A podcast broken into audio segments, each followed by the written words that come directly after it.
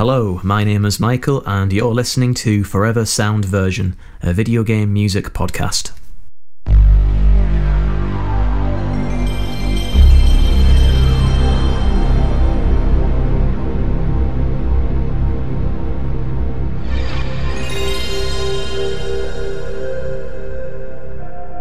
How do, dear friends, and welcome to episode number 26 of Forever Sound Version.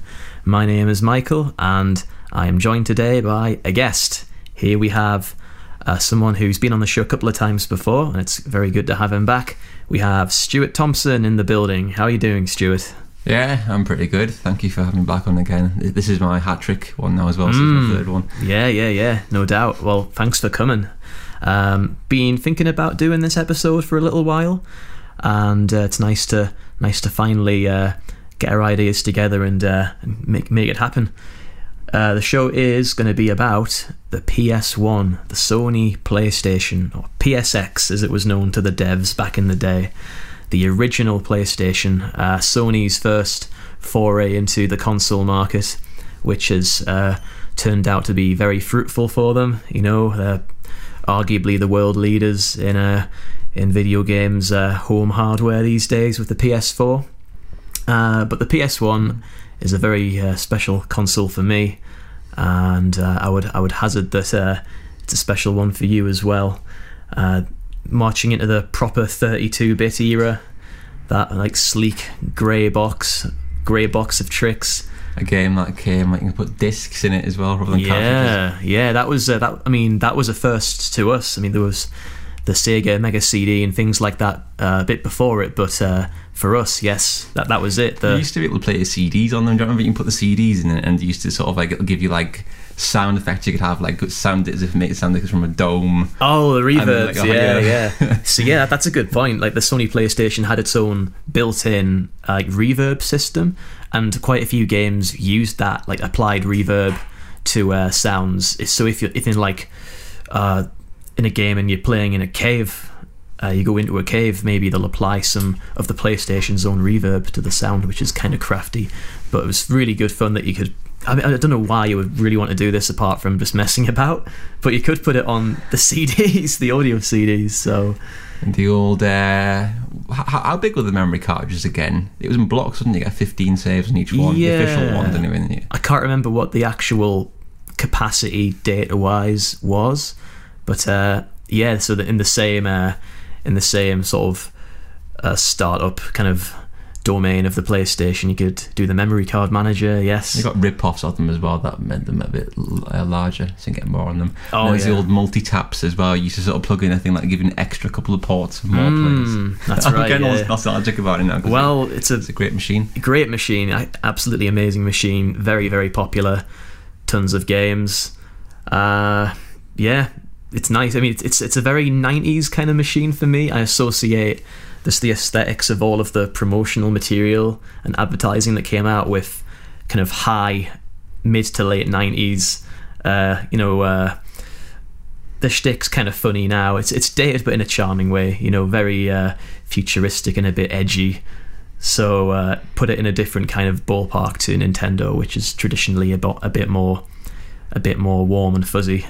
Here comes uh, the PlayStation, arguably undercutting Sega's shtick really, because they were supposed to be the edgy, you know, games the adults company, and then PlayStation came along and and I guess changed all that. There's a club in Sheffield somewhere that still lets you play PlayStation games. Hmm.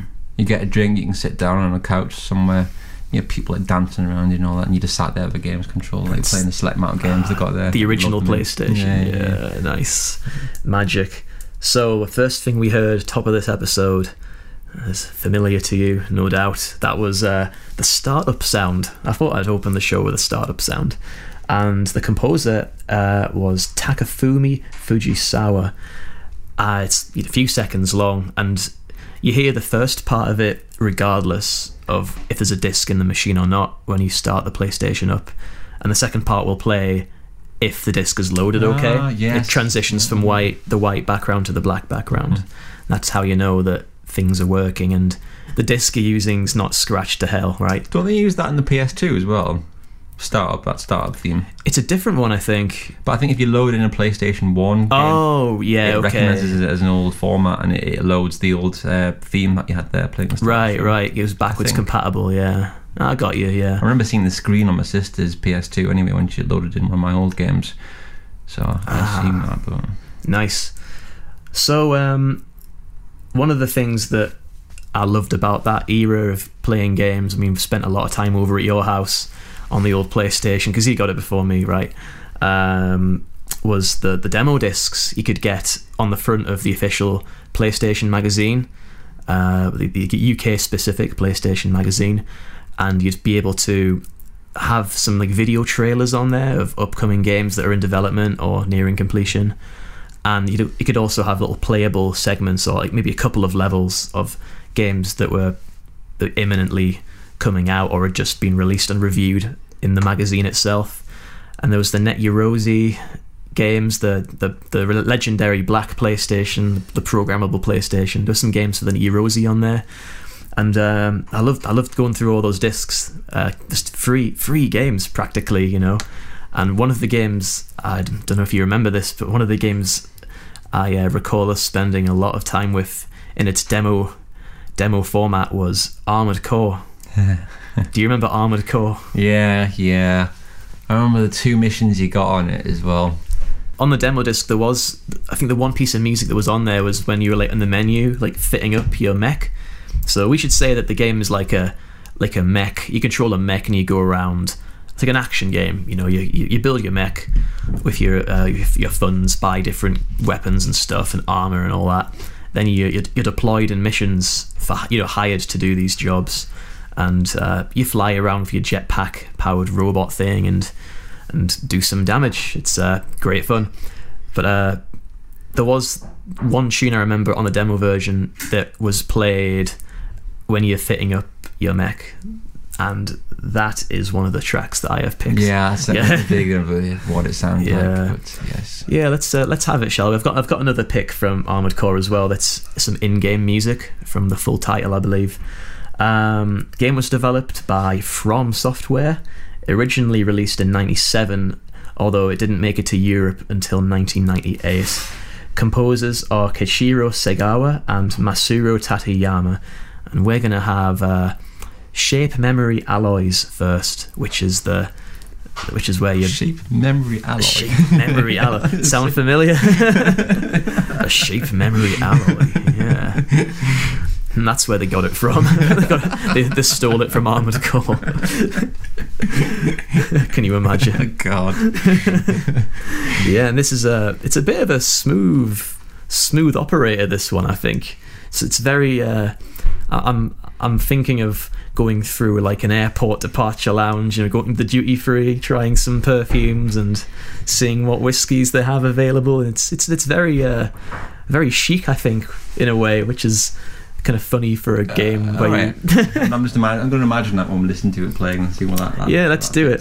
So you- you're kind of shopping, but are you shopping for perfume or are you shopping for uh, like crazy robot weapons? I don't know. Shape Memory Alloy from Armored Core.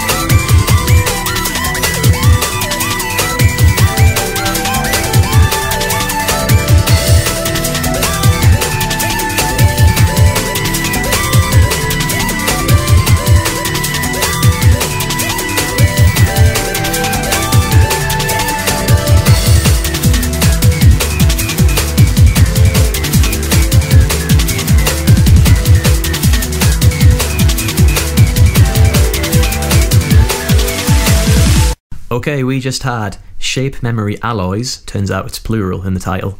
And uh, then we had Dotted Line from Armored Core on the Sony PlayStation.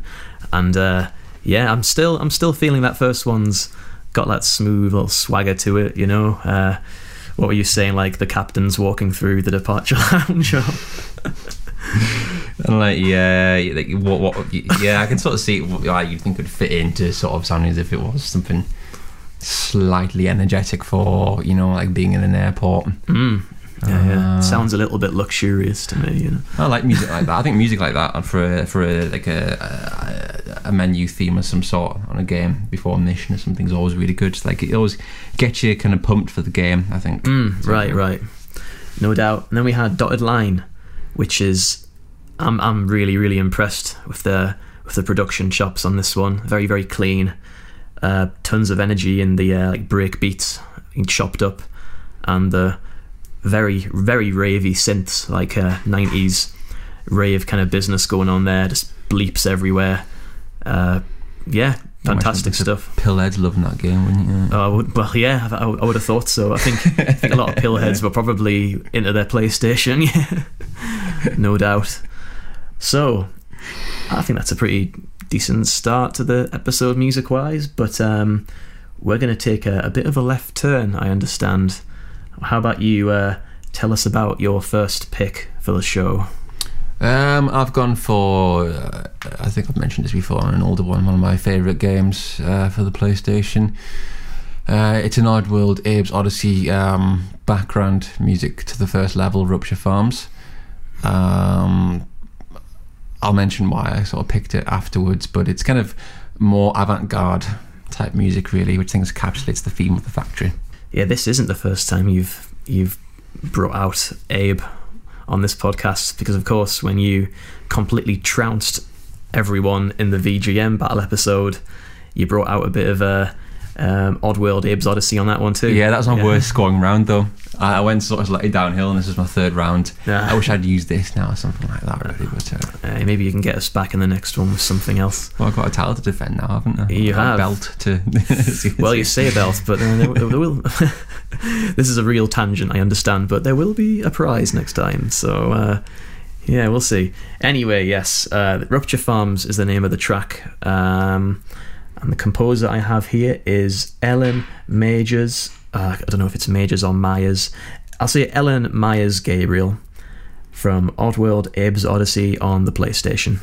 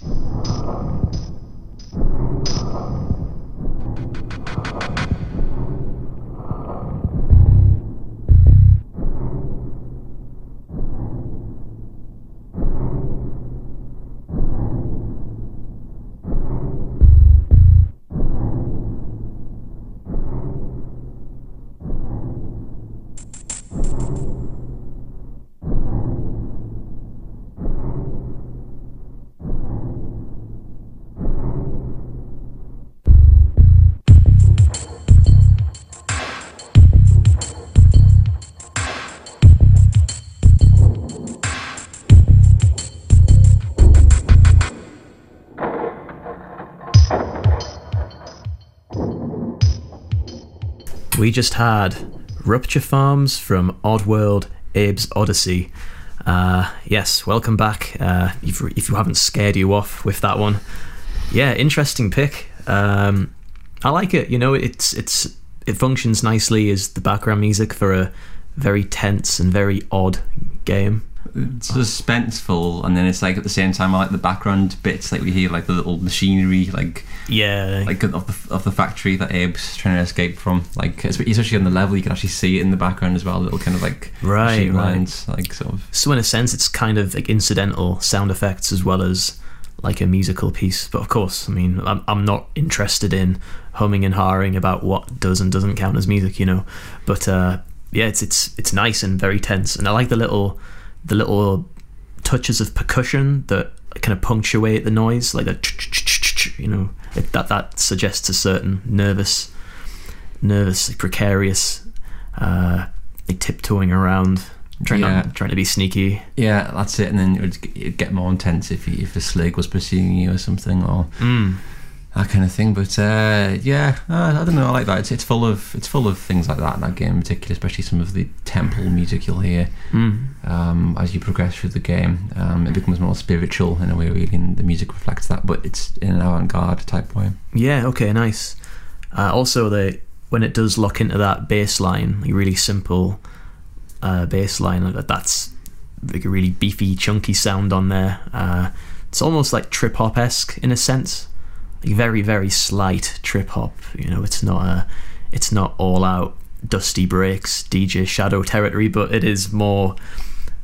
I don't, I don't want to say chill out because it's obviously not a particularly relaxing piece, but it has the same sort of pace and feel that uh, I don't know. It's it's it's background music, but you can listen to it and get something out of it on its own merits, if you know what I mean. Yeah, they haven't overused the instruments. I Right. feel, which is quite nice. Okay. I've got to pick uh, a couple of tracks from a game that I don't I don't know of too many people who've actually played it, aside from myself. Hmm. Um, it's called Jade Cocoon: Story of the Tamamayu, and this is a game from. Uh, it was released in '98 originally, and it's an RPG. It's a role-playing game by a company called Genki, and um, it's an odd one. This it's sort of a little bit like Pokemon insofar as you have to travel around this world and catch these monsters. Uh, to fight and capture these monsters called minions, and then when you catch these minions, you can use them to de- to defend yourself with like as like weapons. You know, like in the same way in Pokemon, you would you would deploy one of your monsters that you've previously caught to fight another monster, right? So it's a little bit like that, and it takes place in this vast forest world. Uh, it's really really pretty. And also, when you collect these minions, you can kind of merge them, fuse them together, so you can make like an omni monster. You know, they're mostly like bug-like creatures, but if you fuse it, fuse enough of them, they take on different, like different attributes, like physical attributes, and different uh, paint jobs or prints. You know, they can. Yeah, it's it's really interesting how they do it. Um, highly recommended. Uh, just it's a bit of a classic time killing game because there is a story, but then once you've finished it, you just keep on playing and keep on catching and merging these monsters. So yeah, it's uh, it's something you could easily plow some hours into.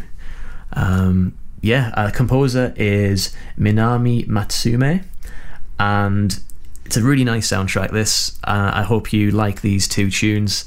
We're going to have Moth Forest, which is a really beautiful sort of new agey kind of thing, which is the background music when you're roaming around the forest, and Legend of the Arcana, which is a more like set piece narrative kind of thing, you know, where there's some text to read and all that sort of thing.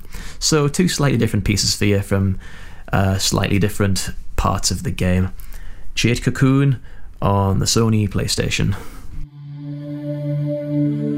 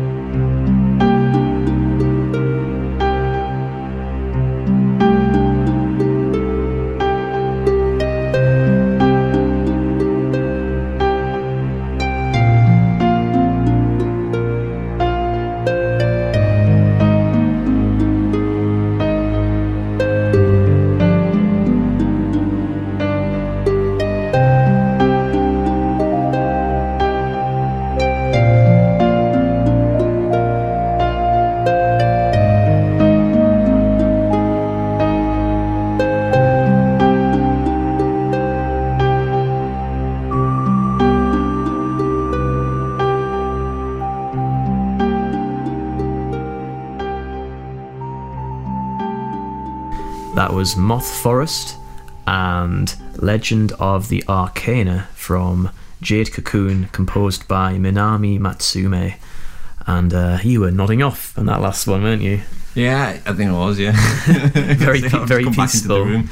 Yeah, welcome back. Uh, very peaceful tune that. Uh, kind of an old world, like uh, period sort of feel to it. I don't really know how to describe it. There's an accurate terminology of the time it's from, but it does sound kind of, uh, kind of arcane and, and and old, doesn't it? Uh, I could happily listen to that. If I have anything, like I said to you and listened to it, like when I'm watching some of the gameplay as well, that that second um, piece uh, would fit a Tomb Raider game very well, Mm, like a Discovery of a Tomb or something like that. Um, right, right. Uh, yes, yeah. I um, again, I said very Enya, like Very Enya. Enya. So yeah, yeah, you're gonna start singing "Sail Away" over the top of that first one. I think we're doing a run. I think you should give me a, a li- like a set list of all this stuff I could put on my iPhone so I can come running with it. yeah, yeah, Goodness sure. knows man. what kind of paces I'll be pulling in then. I think at this point I'll be at walking pace. Yeah, you'd be It's like- crawling. yeah, Maybe the armored core track, like the uh, yeah, well, absolutely. it's pretty brisk, Yeah. wasn't it? So that could. Uh, Anything that's big. do you Yeah, find that works? Like you, ch- you kind of powers you on if you have the right kind of music when you're running. Yeah, it does. It depends. If you get bored of listening to the music in, in general, it, it doesn't help so much. Uh, but when you're in the zone and lock in, Mm. like before, um, I kind of locked in. Um, it, it really helps. Like when you got the music, especially if you're running to the pace of the music, that's important. Like every Oh, time you hit the ground. Oh, so like in so- time with the BPM. Like, yeah, so that, that, that first song in particular would work really well. Was that one I'd be probably cantering at that point. I see. Yeah, yeah, yeah. This is something that maybe I should ask uh, Rob Nichols about. He's a guy who who presents the the absolutely fantastic podcast Rhythm and Pixels. And I he, I understand he's a very keen runner. He does marathons and stuff. Mm. Uh, I- I think he did a marathon quite recently. Could be wrong about that, but yeah. Shout out to Rob, good person, and uh, yeah, I think uh, he'll have some things to say about listening to game music whilst running. I bet he's done that plenty. So uh, yeah, give us a shout, Rob. Right, Rob. Moving on. Um, oh, this is another one of your picks, and I'm really happy you've picked this. because I couldn't think of anything else. oh, bring but that it's, a- it's uh, amazing though. It's amazing. what have you got for us, Stuart? So uh, I couldn't think of anything else. I, Brooke, I um, I wanted to get some avant-garde theme music, but I struggled. Um, so uh, this is something that running with would be bloody easy. I tell you that. Uh, this, this is the main theme to when you load up and when you're agonisingly waiting for your game as well during the league system of the Actua Soccer game. Actua Soccer, the first one. Yeah. Actua Soccer One on the Sony PlayStation. Oh boy, yeah, we were we were connoisseurs of the football games back in the day, I weren't we? loved Actua Soccer. Yeah, Like- I think it was- maybe a lot of our American listeners, uh, assuming I have quite a few of those, I don't know. Hello, if you're over there. Uh, I don't. I think maybe they'll be a little bit. they'll be a little bit alienated by us talking about soccer games, but now there were loads of them, like absolutely loads. And Kim Justice, the YouTube uh, games documentary maker, did a thing about PlayStation One football games. You know, the good, the bad, and the ugly, as it were. Like some great ones, like Actua Soccer is a great one by Gremlin Graphics. Uh, some ugly ones, like Three Lions that we were playing recently. I like Three Lions anyway. oh like- yeah, but I love it. I love how the I love the goalkeeper mechanics. Like, yeah, you would, wouldn't you? Like like cat-like reflexes on those. Uh, Actua Soccer is a good one. Uh, what can you what can you tell us about Actua Soccer from your memories of it? Uh, I know the champion motion capture a lot. Um, again, especially the goalkeeper mechanics in particular.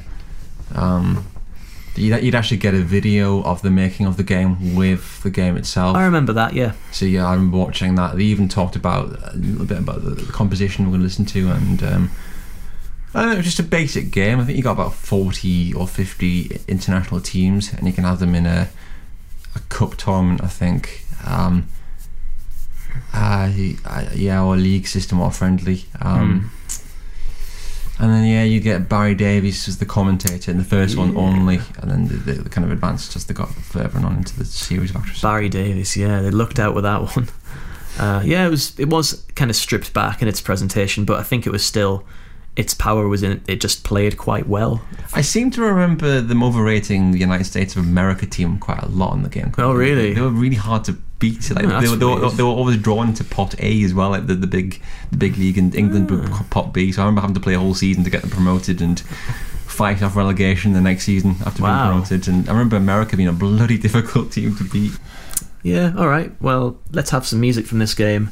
And uh, we believe this is the menu theme from Actua Soccer, which you'll spend a whole lot of time listening to when you're cycling through all the results. And uh, I believe the composer for this was Patrick Phelan. Here's menu theme from Actua Soccer.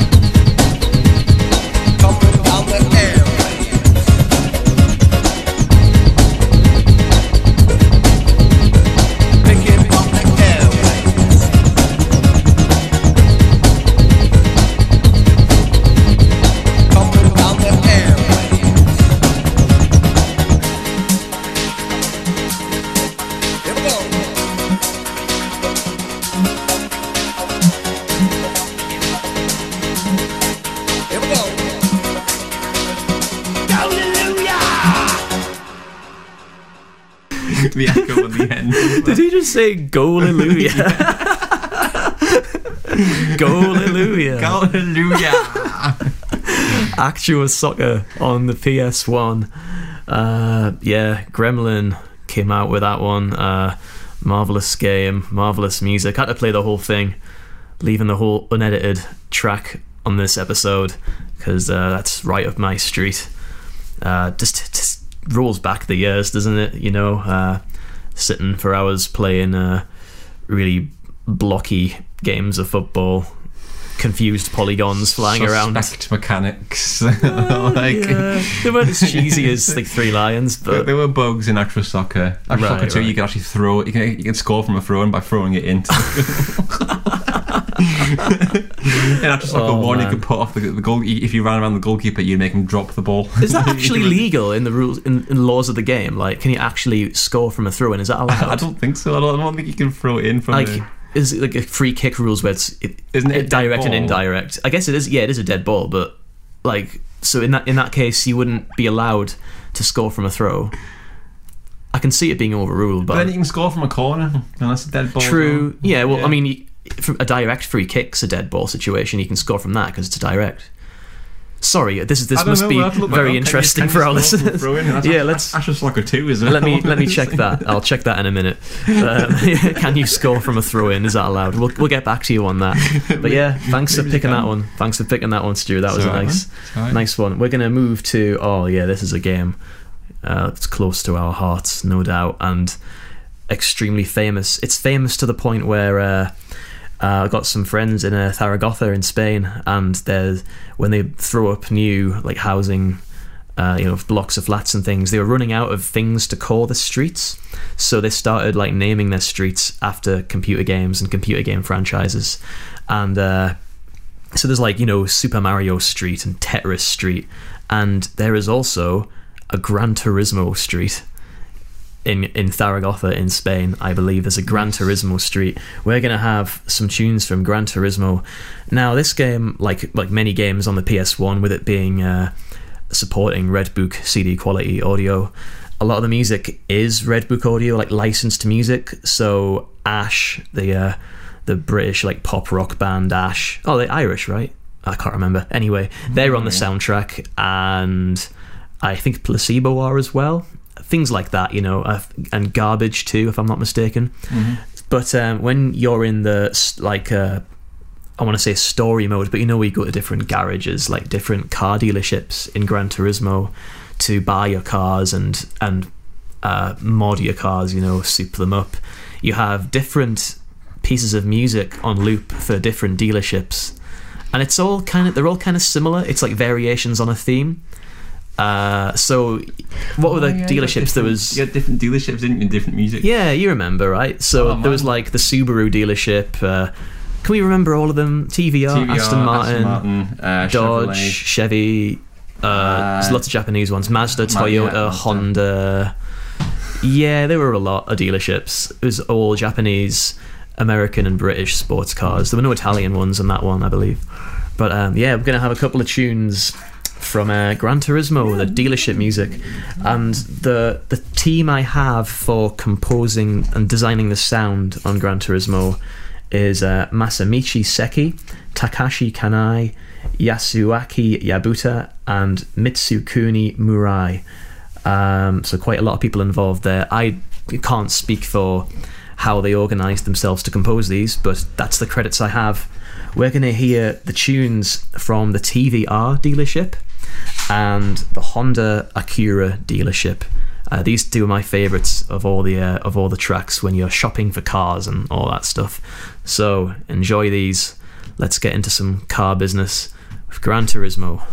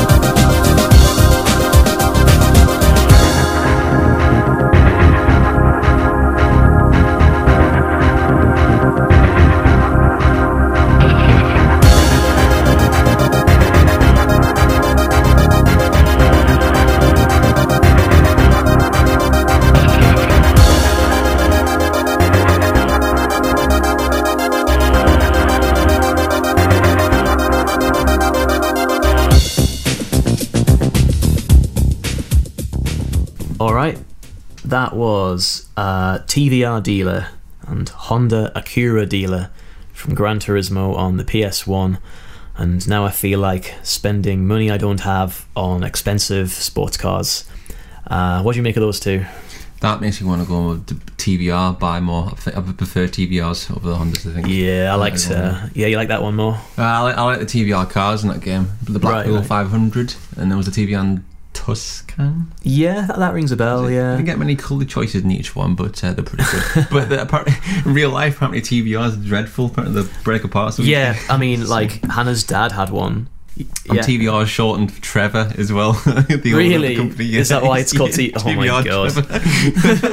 Trevor. I've heard it all now. yeah, it, you know, it really, It was really just breaks. couldn't fit. You just see it in the game. It's great in the game, but in real life, nah, not really. All right, uh, we can we can report that um, Oh yes, the, the throw-in thing we checked. Uh, You Mm-hmm. you cannot score directly from a throw-in, and um, I'll, I can quote you. Uh, law fifteen.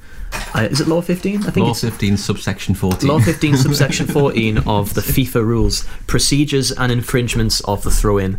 A goal cannot be scored directly from a throw in. If the ball enters the opponent's goal directly from a throw in, the referee shall award a goal kick. If the ball enters. Ooh, there's a bit of a typo there. If the ball enter the thrower's own goal. Sloppy FIFA. Yeah. Respect Sepp. Mm. If the. yes, Sepp. Probably wrote it himself. right? If the ball enter the thrower's own goal, oh, scoring an own goal from a uh, throw-in's an insane thing. This is something Like, I'd love to see in real Yeah. life. Like, if it happens, the referee shall award a corner kick. So there you go. We can't. So Actua Soccer was pure fantasy then. But it's hard, isn't it? But you, but you can score from a, a corner directly kicking it. Yeah, I've seen that It was, happen. was like a free kick in a way, isn't it? Yeah, yeah. It's it's spectacular when it happens, but it's very rare, right? So the listeners are at ease now. They can rest, Yeah. rest knowing what the law is now. Law You're welcome. You're welcome, listeners. but yeah, that was. Uh, we analysed it. It was Oh, like- you know. it was like- just didn't want to leave that one hanging, you know. But yeah, Gran Turismo. I'm really into the the tunes from the dealerships. Uh, very. It takes me a little bit back to the Armored Core. You know, It's, it's good that I completely forgot that the dealerships have different musics. It kind of gives you a flavour of kind of what the, the dealerships may yeah, that's a good of, you know, idea. That like, so TVR sounded kind of a bit a little bit smooth and a bit cool, you know, whereas Honda was a bit more like forceful and bright. Uh, I think maybe those those kind of sounds can mirror the the kinds of cars they produced. I don't know. There could be something in that. Maybe it maybe it occurred to the composers, maybe not. But um, we can project it for sure. Let's move on to your final pick of the show, and you're taking us to '97 again. What do you have here? Yeah, it's kind of similar to the Abe's Oddysee one. Um, so avant-garde type music, background theme. Um, this is towards the end of the game as well. Um, uh, this is uh, from Tomb Raider 2. Uh, this is from when you return to the Great Wall of China and discover the Temple of Xian. Temple of Xian. Good stuff. Uh, composer I have for this is Nathan McCree. Uh, so yeah, this is a this soundtrack is a bit more uh, uh, light on instrumental music because a lot of the time you're kind of exploring in silence apart from your own Oh gunfire. and yeah, this, this, yeah. This is, I don't think there's any instruments in this at all. Maybe a little bit of. I, I, you just have to listen really and just. Uh, Cool. listen. Interesting. All right. Uh, I mean, you spent a fair bit of time with the Tomb Raider series, right? I remember I, I could never get into them because, I, you know, I, I wanted to like them, but there was something about the controls that just felt so stiff. But then they were massive games, right? Like, what was the appeal for you?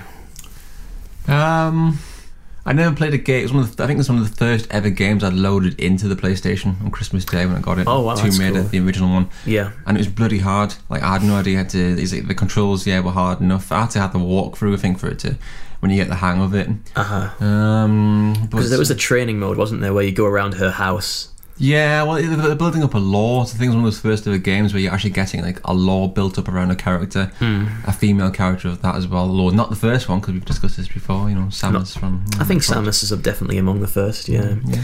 But then um, Samus is kind of different because she wasn't so like brazenly sexualized in all the promotional materials. So in um, like over in the UK, like you buy games magazines, it was oh Lara Croft, mm, like this uh, like pol- polygonal woman with like cone boobs, you know. Uh, and I mean, I think by Tomb Raider 2, they might have adjusted that a little bit. Little polygons in there. Yeah, I remember like I used to read these magazines, and there was a section in one of them where it was every month you you readers submit your ideas for ridiculous cheats in games that don't exist, and one of them was like top of the chart every time was someone said, uh, "Oh, if you do this, then she takes off all her clothes," and it's totally gross like how they handled it, but I suppose sex sells, and the PlayStation uh, demographic was probably pandering to that kind of domain of She had a males. voice in the games, though. Although the first female actress who did the voice for her, I thought was better than the one who did it in Tomb Raider 2 and 3, I think. Okay, okay. It's pitch perfect. The voice, like with uh you know, it's it's it's just kind of posh, right? she sounds really posh. Yeah. I, I should really go back and look up the lore of Lara Croft. They're, they're rebooting it now, and they're really they're, they're kind of Yeah. re- remaking it from. Uh, they're doing prequels at the minute. Uh, Oh, okay. they're completely rebooting it, yeah. But uh, it's just kind of like. Lot, I think like some father who's also an explorer, like Lord Croft. Oh, I remember obviously Inherits Croft Manor after he passes away or goes Hmm. missing of some sort. Um, yeah, so you get to go around Croft Manor in the first one, and do the second one. You have to defend it in the second one as well. Ah, wow, that's interesting. Yeah. Cool. Okay, well, let's get into this then. Temple of Xian from Tomb Raider 2, composed by Nathan McCree, released in 1997 on the Sony PlayStation.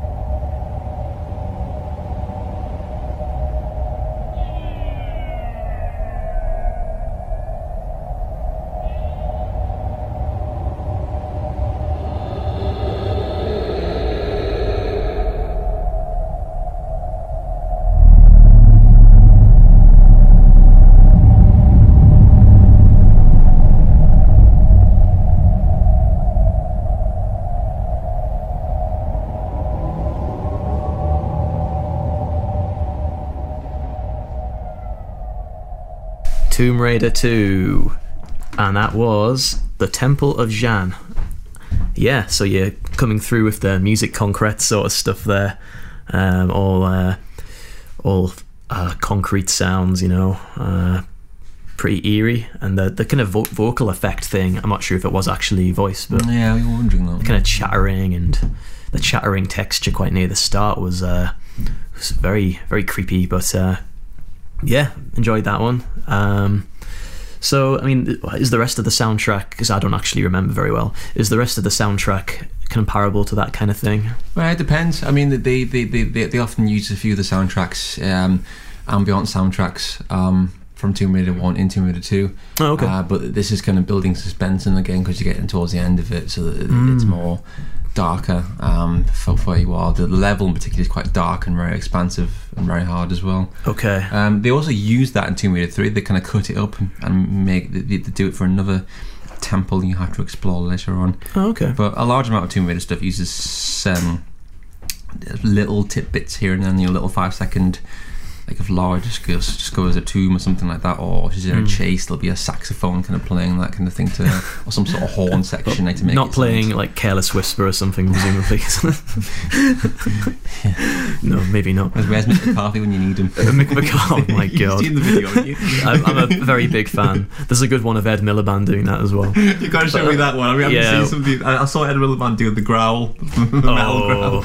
Oh, oh yeah. okay, okay, listeners, prepare to be alienated again. But um, yeah, I, I uh, this week in in in the UK, uh, former former leader of the opposition and Labour Labour MP Ed Miliband was uh, doing an interview on Radio Two, and he was interviewing Napalm Death, the, the legendary grindcore band Napalm Death, and they have the song "You Suffer," which is like three seconds, I think. It's like really short.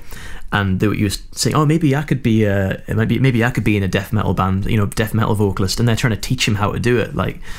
And he has a go himself, uh, and it's it's one of the single funniest things I've ever heard. So I took it upon myself to do like a mashup of "You Suffer," but with Ed Miliband's like version. Of it so just like just YouTube Ed Miliband you suffer and you'll find it that I'm responsible for that sorry uh, anyway yes good stuff we're just about at the end just about at the end of the show but I think we've picked some uh, we've picked some good things some good music on this one uh, thanks again Stuart for coming over uh, it's always a pleasure I guess we'll we'll start watching some nonsense on on YouTube once once we've finished recording this right um, that, yeah. yeah, But yeah, thanks for having us. It's been fun. No, It's no been worries. Nostalgic, so thank you. yeah, and of, of course that's the deal with uh, PS1 material, I guess. Hopefully, we'll have you on again before too long for uh, a rematch or the second installment of the battle, the VGM battle series that I'm trying to get get popping on this podcast. You are the reigning champion after all, and uh, I'm going to adjust the rules a little bit. I feel as if I need some wrestling introduction. That's the champion. Like Yeah, yeah, we should have intro music each of us. Motorhead playing like I am the game. Ed Miliband's little air growl. Yeah, that that would be yeah. I'm pick, that's going to be my entrance music. Ed Miliband doing Napalm Death. Yeah, well, so keep your eyes peeled and keep your ears peeled and all that, listeners, for uh, uh, a VGM Battle Two. Hopefully, we can figure that out soon. Uh, yeah, watch this space, as they say. Um yeah, let's go through some bits and bats of housekeeping. If you'd like to get in touch with me, uh, you can email me at foreversoundversion at gmail.com. You can like this podcast on Facebook at facebook.com slash foreversoundversion. And you can follow this podcast on Twitter. The handle is FSV Podcast. And if you feel inclined to do so, you can sponsor me for my 24 hour weird old computer games slam down, which is happening very soon, uh, in a couple of weeks, I think, um, to raise money for the Refugee Council here in the UK. Uh, you can you can donate by visiting justgiving.com slash fundraising slash weird games slam down. Uh, it might kill me, you know. I'm, I'm going to be playing a lot of utter nonsense games. Can I still drop around at some point? Yeah, of course. Yeah, yeah. Drop around and then yeah, Come, yeah, come over. somewhere else. Yeah, yeah. By all means, like bring pizza because God knows I'll need it, and bring beer as well. Uh, should be fun, and it's uh, for a very important cause. You know, the Refugee Council do incredible work in the face of some uh, in the face of some pretty pretty nasty conditions. Uh, yeah, urgent work needs to be done. So full respect to the Refugee Council, and I'm really happy to be able to raise a bit of money for them. Small contribution, but a contribution nonetheless. I like to think. Absolutely. So uh, also, uh, I want to give a quick shout out to Tom, who uh, got in touch with me recently uh, after he checked out the uh, Atari 8-bit episode of this podcast. Uh, thanks a lot for the kind words, Tom. Uh, he he helps run a, a video game music internet radio station called Rainwave, uh, which can be found found at rainwave.cc, and I recommend you check it out because uh, there's some good good tunes happening on there. Seems like a great project, so best of luck with that. Um, that's it. Anything else we should say? Anything you want to plug? I, I can't think of the top of my head. Well, I mean, you got a Twitter handle, right? Is it Spread yeah, Purple? Spread purple. Spread. Purple. Yeah. Yeah, check out Stuart on there. And uh, that is us, Michael and Stuart, for another show. We're going to have one more piece to play us out with, and it's from the Squaresoft classic in my book, Bushido Blade. Mhm. Do you remember Bushido Blade? Vaguely remember it. Yeah, I think i've ever played it, but I think I've seen people play it before. So. Yeah, I really like Bushido Blade, uh, and it's aged well. Like it, it looks kind of funny because all that early polygonal graphics do sort of look a bit funny now, but it's aged well in the in the format of the game and how it works with the honor system of like combat. Uh, like a one, it's a one-on-one fighting game, but there's no power gauge. Like, you know, if you strike a clean blow, your opponent's down. You know, so the battles are short, short but sweet and uh, there's some really interesting music on this game so uh, check out the whole soundtrack if you're into this little number i have picked hiding in shadow by ayako saso and this is a this is another raging uh, dr- drum and bass esque sort of composition to, to go along with the the one from Armored Core I picked earlier. Hope you enjoy this. Uh, thank you very much for listening, and uh, we'll we'll uh, see you next time. All right, all the See best guys. for now. Bye.